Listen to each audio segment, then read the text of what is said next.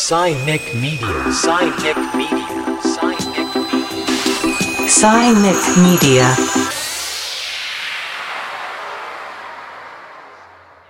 皆さんこんにちは。サイニックメディアがお送りするポッドキャスト。今回は FM 京都で放送中のサイニックレディオから、京都大学名誉教授の鎌田東司さんをゲストに迎えた第3回をお届けします。私たちの暮らしを支える生態系をどのように保持していくか、自然から見えてくる未来への大切なメッセージについて考えていきます。それではお聞きください。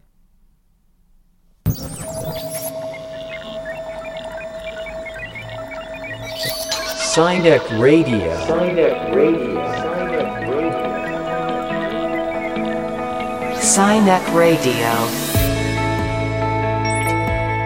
こんにちは京都芸術大学客員教授谷崎テトラですこんにちは。ヒューマンルネッサンス研究所の中間真一です。この番組サイニックレディオは科学と技術と社会がお互いに関係しながらスパイラルに進化していく未来シナリオを共に考える番組です。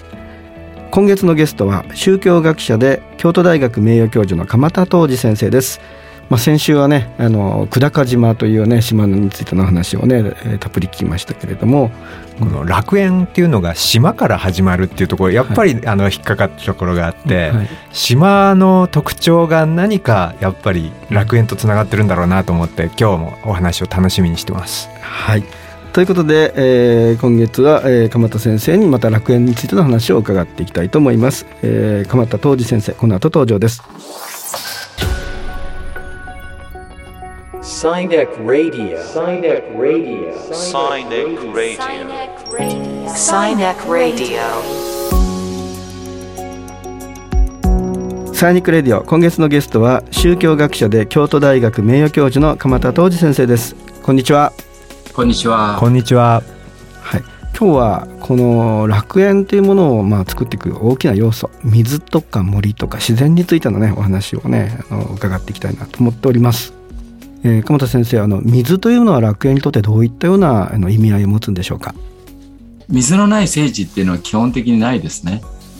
っていうのは、あの、水がないと生き物が育たない。で、その地球自体が、その水によってこう命を生み出してきた。だから、水は常に命のお源にある。それがまあ、海。それから、海の水蒸気が上空に上がって雲になって雨になってまた山森を育ててですね、えーその森から川を下って海に戻ってきてまた空に帰ってこういうあのサーキュレーションあの循環を作り出すわけですよね。天国的なそのイメージの中に水のないところっていうのはありえないと思いますね。だから、きれいな水が湧き出てくる、あるいは流れてきている。それって基本の基本っていうか、ベースのベースだと思いますね。じゃあ水があるってことは何があるかというと、あの、樹木が生い茂るわけですね。そして木の実とかがなるわけじゃないですか。はい。木の実がなってそれを食べるそしてそれを他の例えば小動物が食べるで小小動物を大型動物が食べるみたいなあの食連鎖が生まれてきますよね。だからそういうその食連鎖の多様な命のこうつながりっていうふうなものをエコロジカルな関係性っていうものを生み出すのはまさに水の力だと思いますね。まあ、水と、まあ、それを生み出す森というものを、まあ、日本人は、まあ、鎮守の森という形で、まあ、守ってきたのかなっていうようなことかなと思うんですけれども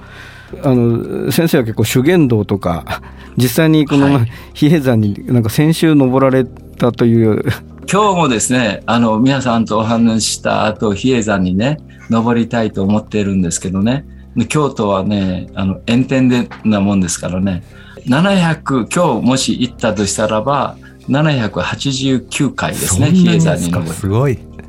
で、比叡山に登るとね、比叡山もそうだけど、京都の盆地って、あの、プール盆地だと言われてるんですね。水の盆地。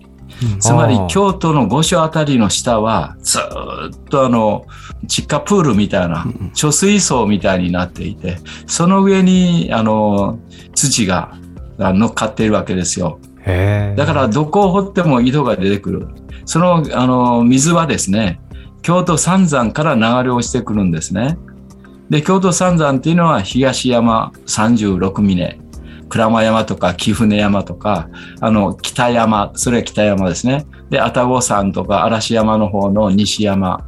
そのお京都三山に囲まれていて、京都は非常に飛騨が多い。山飛騨が多くて、山飛騨が多いっていうことは、谷筋が多いってことなんですよ。うん。はいで、谷筋が多いと、その谷を伝って水が流れ落ちてくんですね。うん。ほんで、小さいあの一滴がものすごいやっぱり大きな流れになって、それは最終的に淀川に流れ込んで摂津湾に入り込むんですけど、この水をうまく活かして、京都の染色であるとか、伏見のお酒であるとか、うんまあ、いろいろんな、まあ、京都のこう料理、京料理ですね。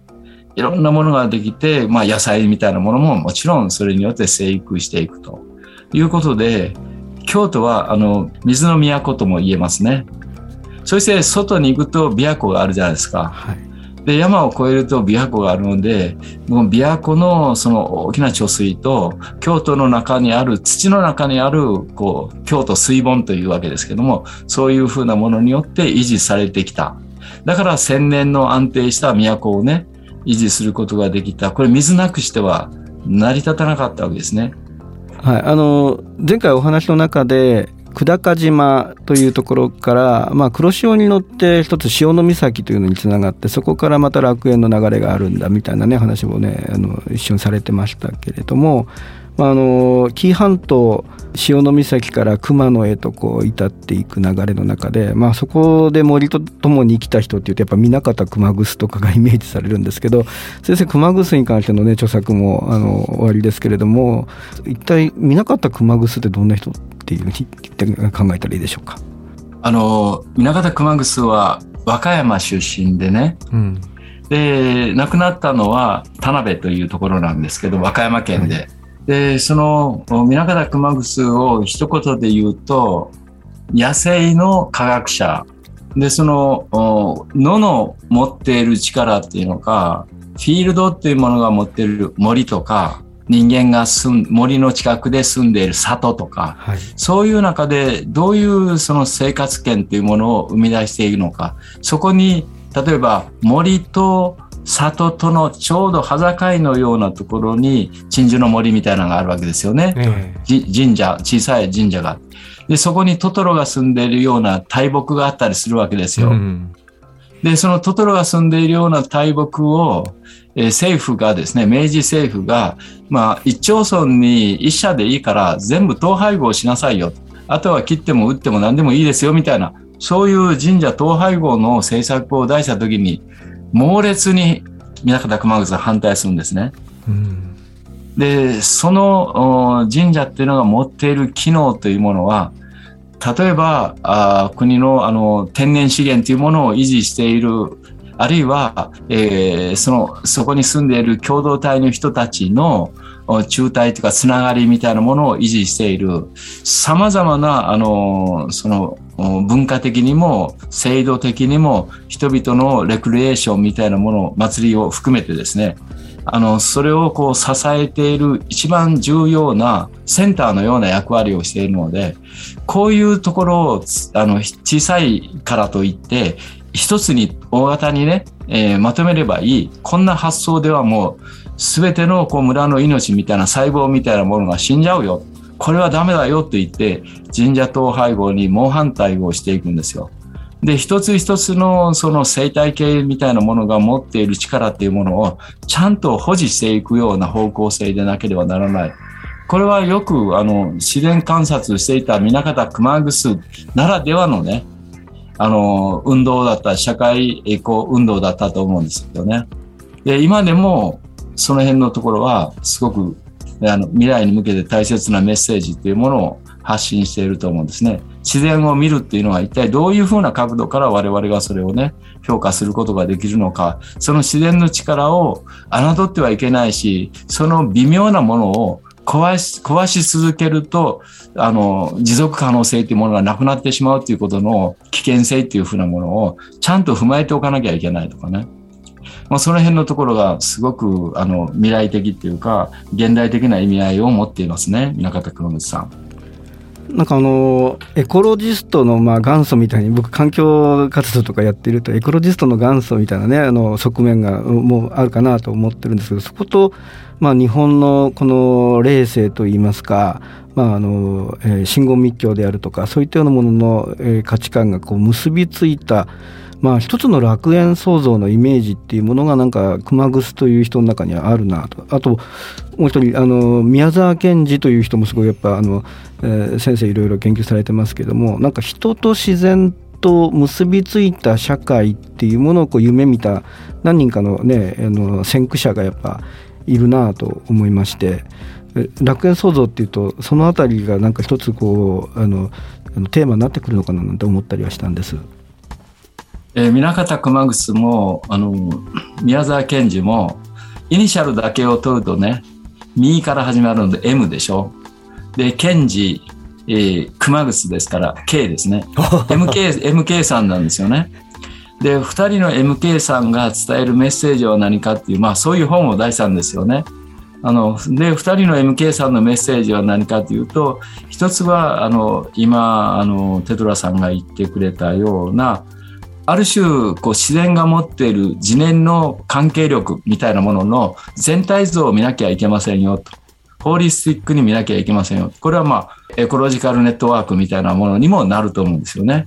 でもエコロジカルネットワークっていうのは我々が考えている以上に深い大きいものがあるよというふうなことを我々は再認識しなきゃいけないと思うんですよ。フィジカルとパーソナルとスピリチュアルみたいな。